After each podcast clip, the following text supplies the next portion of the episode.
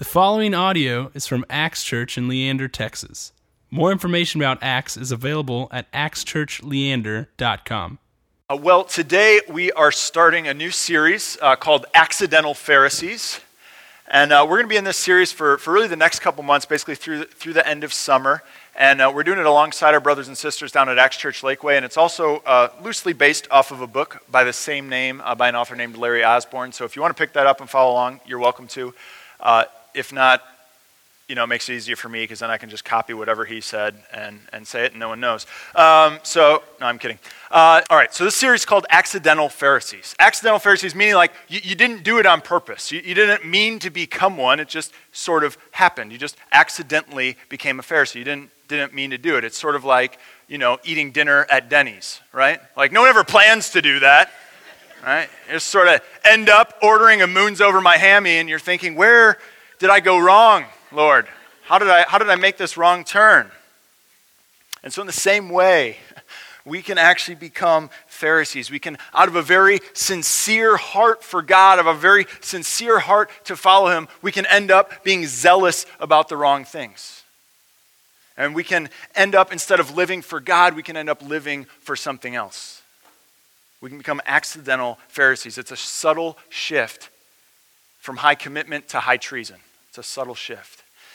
And so we're going to dig into that over the next few weeks. What does that mean? What does that look like? And so today is really going to serve more as an introduction to this whole series, to some of the themes that, that we'll be really digging into more fully uh, throughout the next several weeks.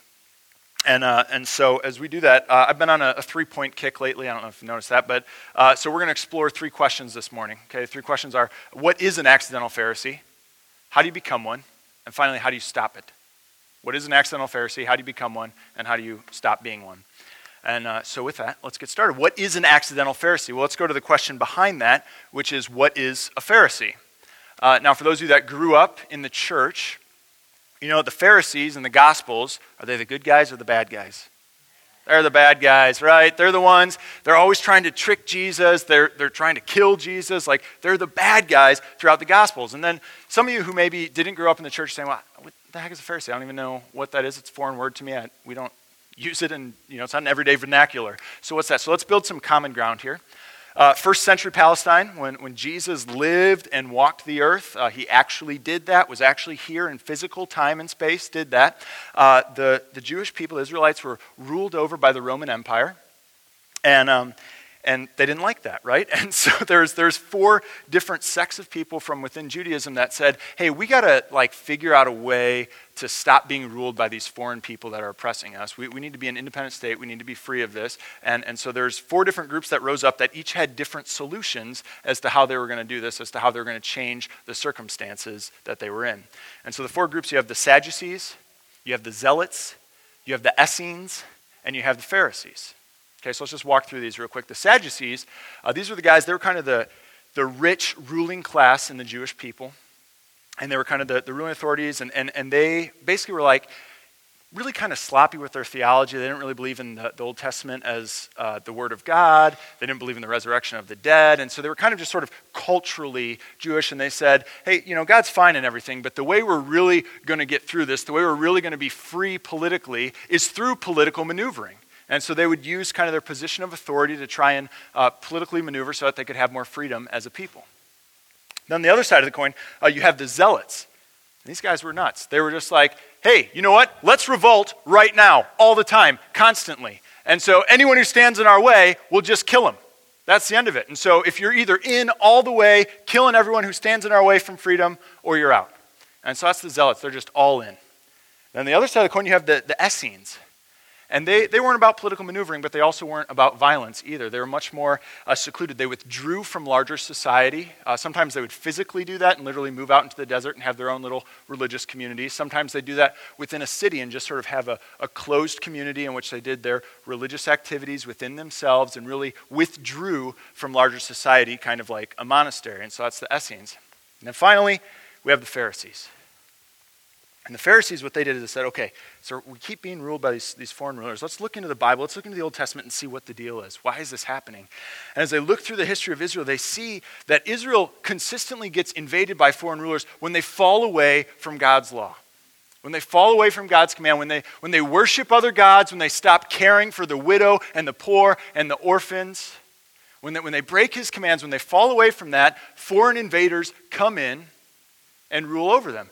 And so the Pharisees said, Well, let's just stop falling away from God's command. maybe, maybe we should do what he told us to. And so that's what they were all about. Is they said, guys, let's just get back to the basics. Let's follow God's law. Let's do what he's called us to do. And as we do that, our hope is that He'll deliver us. That as we come back to God's law, our hope is that He'll deliver us. Now, as you think about these four groups, you got the Sadducees, the Zealots, the Essenes, and the Pharisees. Know, the Pharisees seem kind of like the most attractive option, right? Because Sadducees are just rich bureaucrats. No one likes that. Zealots are crazy. Essenes are useless, right? But, but the Pharisees, man, they're, they're, very, they're very attractive. And so they're very popular with the people of that day. Very popular. People liked him. It was a compliment to be called a Pharisee, it was a badge of honor. It meant you were a true Israelite, it meant you really cared about following God's law. In fact, the, the root of the word Pharisee is the verb uh, parash in Hebrew, and it, means to be set apart, to be set apart, to be holy. Parash. So we have to ask, well, you know, they don't seem that bad. Why, why do they have such a negative connotation now?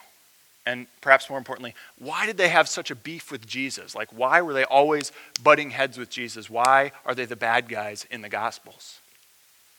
Well, the Pharisees had one fatal flaw. That was they overcorrected. They overcorrected. See, they, they wanted folks to follow God's law, which is a good thing. That's a good thing to do. But to ensure that people followed God's law, they made up a bunch of extra rules to be sure they wouldn't even get close to breaking God's law. Okay, so for example, in the Old Testament, there's these, these rules about the temple and, and the, the dishes that are used there and the vessels that are there. And, and God's really clear like, you got to purify those and sanctify those and wash those constantly and keep them clean and set apart. And the Pharisees said, well, hey, if that's good enough for the temple, it's good enough for my house and it's good enough for your house too. And so, everyone, be sure that, that you treat all these objects as holy and clean them all. And this, you know, hygiene's a good thing, all right? We're for hygiene. But, but this was just an unnecessary over, overdoing of, of setting apart these vessels in a way that they were never intended. And so, they added man made laws onto God's law. And when you add to God's law and insist that other people follow it, it's a bad thing. It leads to self righteousness, it leads to hypocrisy, it leads to misguided zeal. And so, throughout the Gospels, we see that through zeal for God, the Pharisees miss God. That, that out of a passion to do what's right by God, they end up trying to kill God in the flesh, the person of Jesus Christ. And so the question we're asking is is that possible today? Is it possible for us today to, out of zeal for God, actually completely miss who Jesus is and what he would have us do?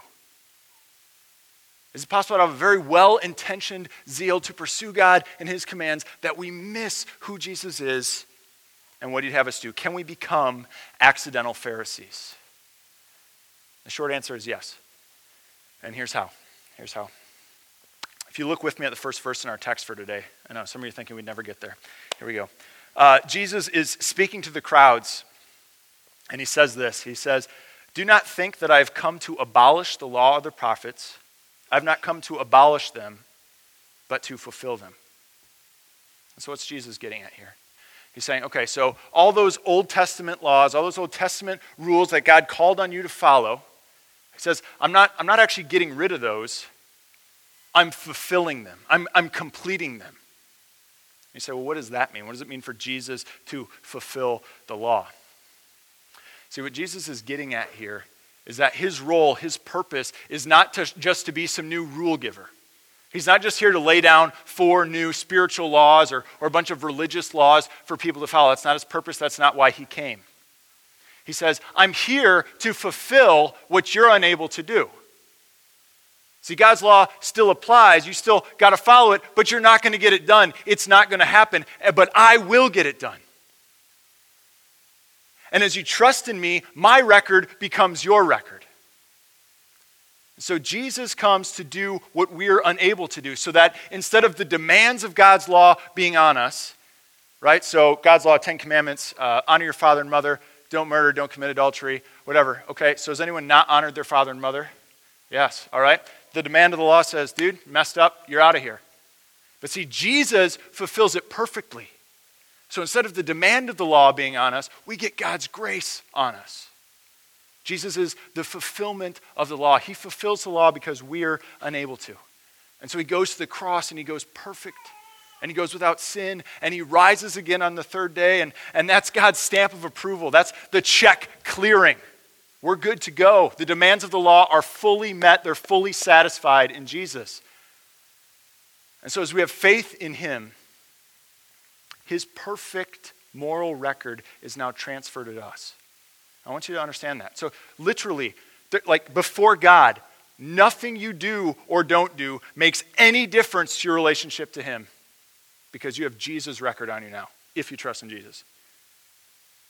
You stand before God. Nothing you do or don't do changes that relationship because Jesus' record is on you now. He fulfills the law perfectly. It's important for us to get. It's important for us to get because otherwise we end up becoming accidental Pharisees. See, if you fail to see Jesus as the completion of the law, if you fail to see that, that you get Jesus' perfect record before God, regardless of what you do, you're likely to become a massive hypocrite and an accidental Pharisee. And here's why. Here's what I mean. Uh, do you know why people who don't like the church don't like the church? Because they've been to one, right? Because they've been to one. And they've been to one and they've seen the infighting and they've seen the gossip and the envy and the power struggles and the slander and a whole list of terrible things. And so they see the hypocrisy and they want nothing to do with it. And I get that. It makes a lot of sense to me, right? Makes sense to you, right? I wouldn't want to be a part of that. Now, where does that hypocrisy come from? How does that infiltrate in the church? It comes from a misunderstanding of Jesus. See, if all Jesus is is a new lawgiver, if all the only reason he was here was to give us a new way to live and to do the right things, then all church becomes is us coming together, checking, making sure that everybody's filling in the right spots, obeying all the rules, and if they don't, then we kick them out of here. That's what happens if we fail to see Jesus as the fulfillment of the law. But the reality is, of course, that none of us are keeping it perfectly, that we're all just a mess. And so instead of pointing to Jesus as the one who kept the law perfectly for us, what happens when you don't see him as the complete fulfillment of the law is you impose certain moral rules on yourself, and then you impose them on others, and then when you fail to meet them, you look like a hypocrite. Now, of course, our church, Acts Church Leander, is, is not a perfect church in this regard, but honestly, like, we're new enough. And quite frankly, I think we spend most of our time just trying to figure out like which way is up.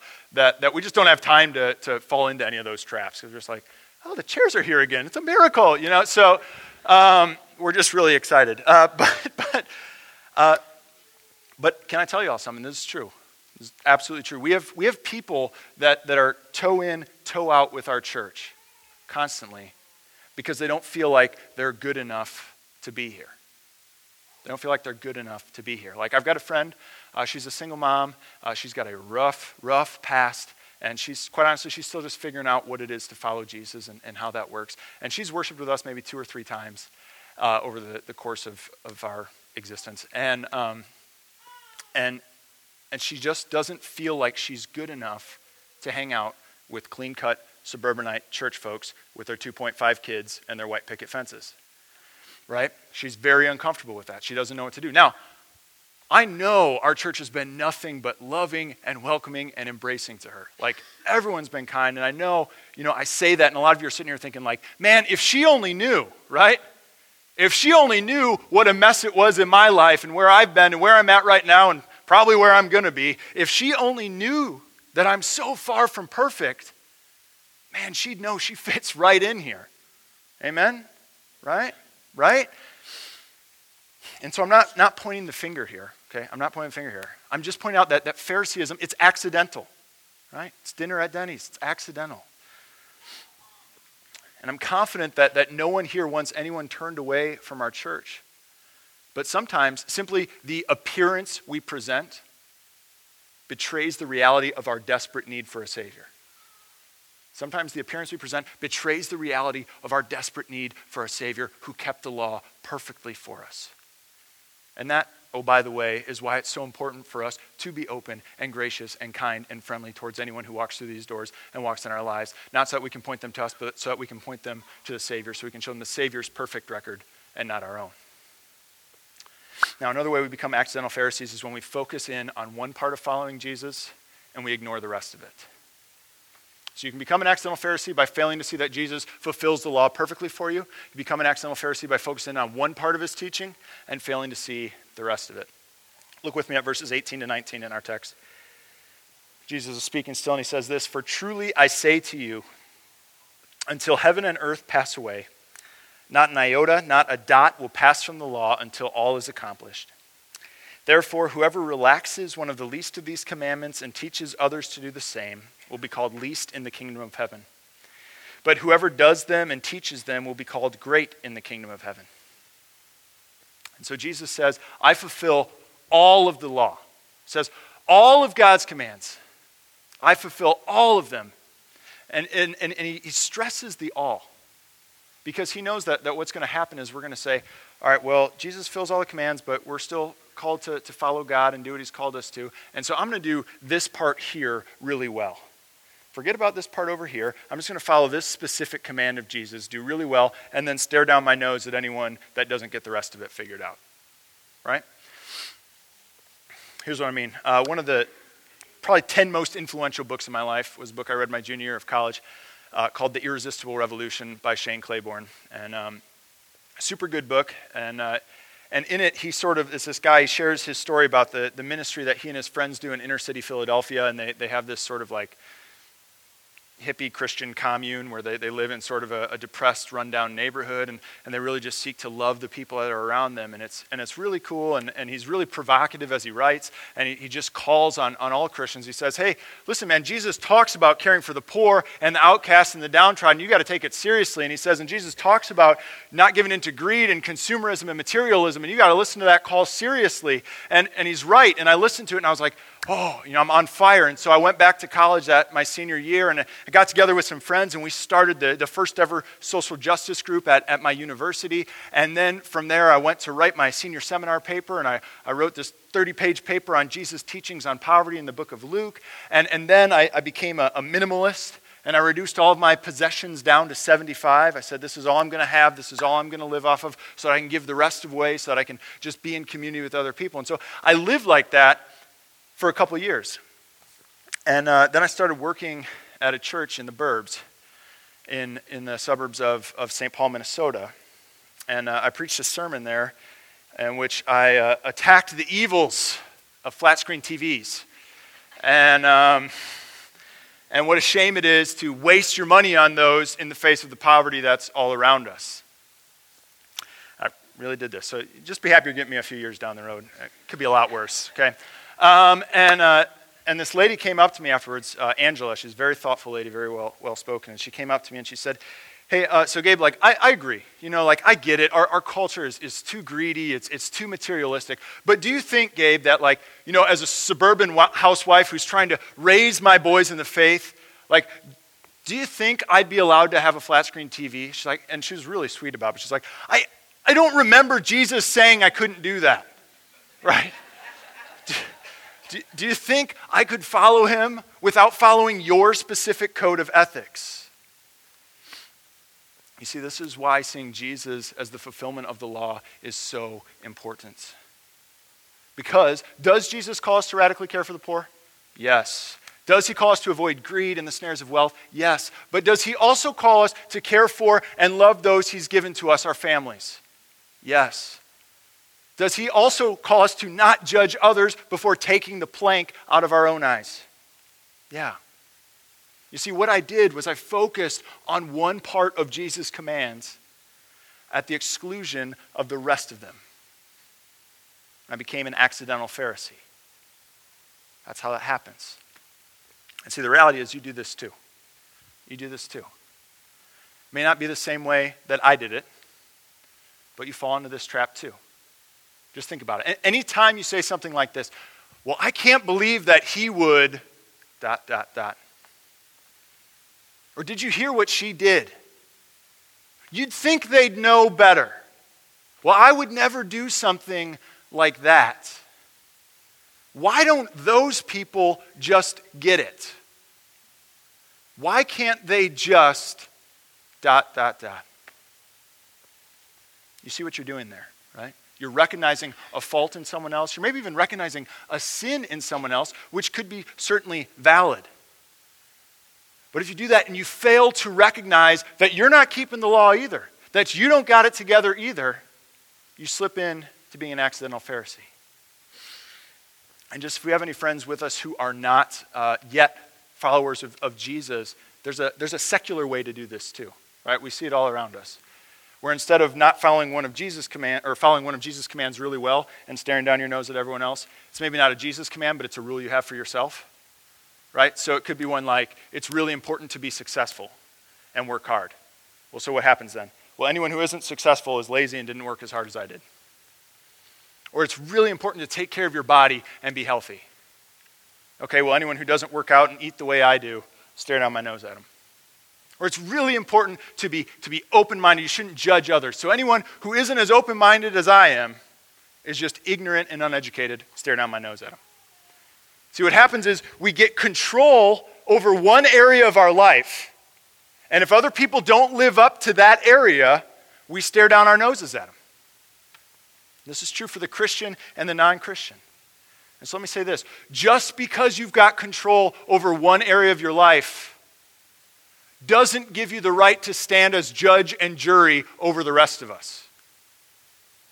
Just because you have control over one area of your life doesn't give you the right to have judge and jury over the rest of us.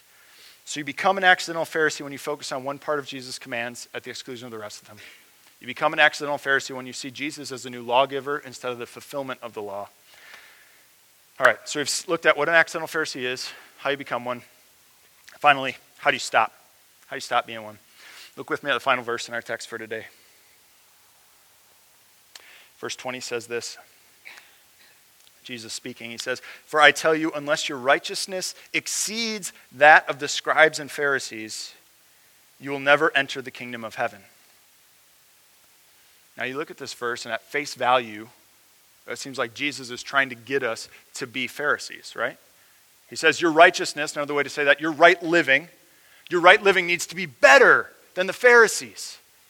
You, got, you don't have to just be as good as them, you got to be better than them. But he's being intentionally hyperbolic here. And his original audience would have picked this up. It'd be like if I were to say this Oh, uh, so you want to go to heaven? Okay, well, to do that, you got to be fast. How fast? Usain Bolt, fastest guy in the world? Too slow. Way too slow. You got to be faster than Usain Bolt to get in. See, Jesus' point here is that not that you try really, really hard. It's not his point. His point is that you realize you can't do it. That you need to repent. You need to repent of your sin and your failure to keep God's perfect command and then you cling with all your hope to Jesus as your righteousness. Cling with all your hope to Jesus as the perfect fulfillment of the law. That's his point. That's the trick. That's how you stop being a Pharisee. That's how you avoid it. You repent. You repent daily. That's you avoid the traps of becoming an accidental Pharisee. I love these words in Romans 3. Uh, but now the righteousness of God has been manifested apart from the law although the law and the prophets bear witness to it. The righteousness of God through faith in Jesus Christ for all who believe. For there is no distinction, for all have sinned and fall short of the glory of God, and are justified by his grace as a gift through the redemption that is in Jesus Christ. See, it's only then when you get that all have sinned, fall short of the glory of God. Everyone is falling short of the glory of God. Everyone's missing the mark. You are too. It's only when you realize that that you have the humility to not fall into the traps of being an accidental Pharisee. So I got a friend named Rob, and uh, he and I uh, used to um, help out at a church, and we did a, a, worship service. And, and Rob was one of those guys who I just loved. Like anyone who was new, anyone who came in, anyone who just looked uncomfortable to be there, uh, like he was there. Like he'd move towards them with open arms and was loving and present, but wasn't weird. Like, you know, so like he was the good kind of guy doing that. Um, and, uh, and so he was just like a good dude that way. And I just so admired his faith. And, um, and the reality is, though, Rob was like not perfect, right? Like by, by any of the stretch of the imagination. Uh, he, would, he had an on again, off again struggle with, with alcoholism and drug abuse. Uh, the dude could not hold down a job for the life of him. He smoked more cigarettes than anyone I'd ever met. And I'm not ce- celebrating any of those things, and neither is he. But he's an inspiration to me because he's the sort of guy who realized it wasn't about how good he was and all the good things he did and making sure that everyone was brought up to his moral standard. He knew that he didn't have a great moral standard. He knew that it was all about pointing people to Jesus, that it was all about connecting them to the one who does have a perfect standard and gives that to us. And so I hope to have a faith like him, and I hope that for, for all of you too. And uh, actually, a couple days ago, my, my friend Rob actually wrote this prayer and, and passed it on to me. And, and so I'd like to pray that over you as we, we close this morning. And uh, so let me do that. This is a, a prayer my friend Rob wrote. Lord, you know the depravity we're faced with day in and day out. You see us in our need. You are just in every way and will bring punishment for every wrong. And on the other hand, you are love. Your mercy will blot out every wrong from our hands and hearts. You sent your Son to appease your need for justice, and you sent your Son in our need for forgiveness. Thank you, Lord, for Jesus and salvation through him. Amen. Thank you for listening to this podcast from Acts Church in Leander, Texas. Feel free to share this message with others and stay connected with us at actschurchleander.com.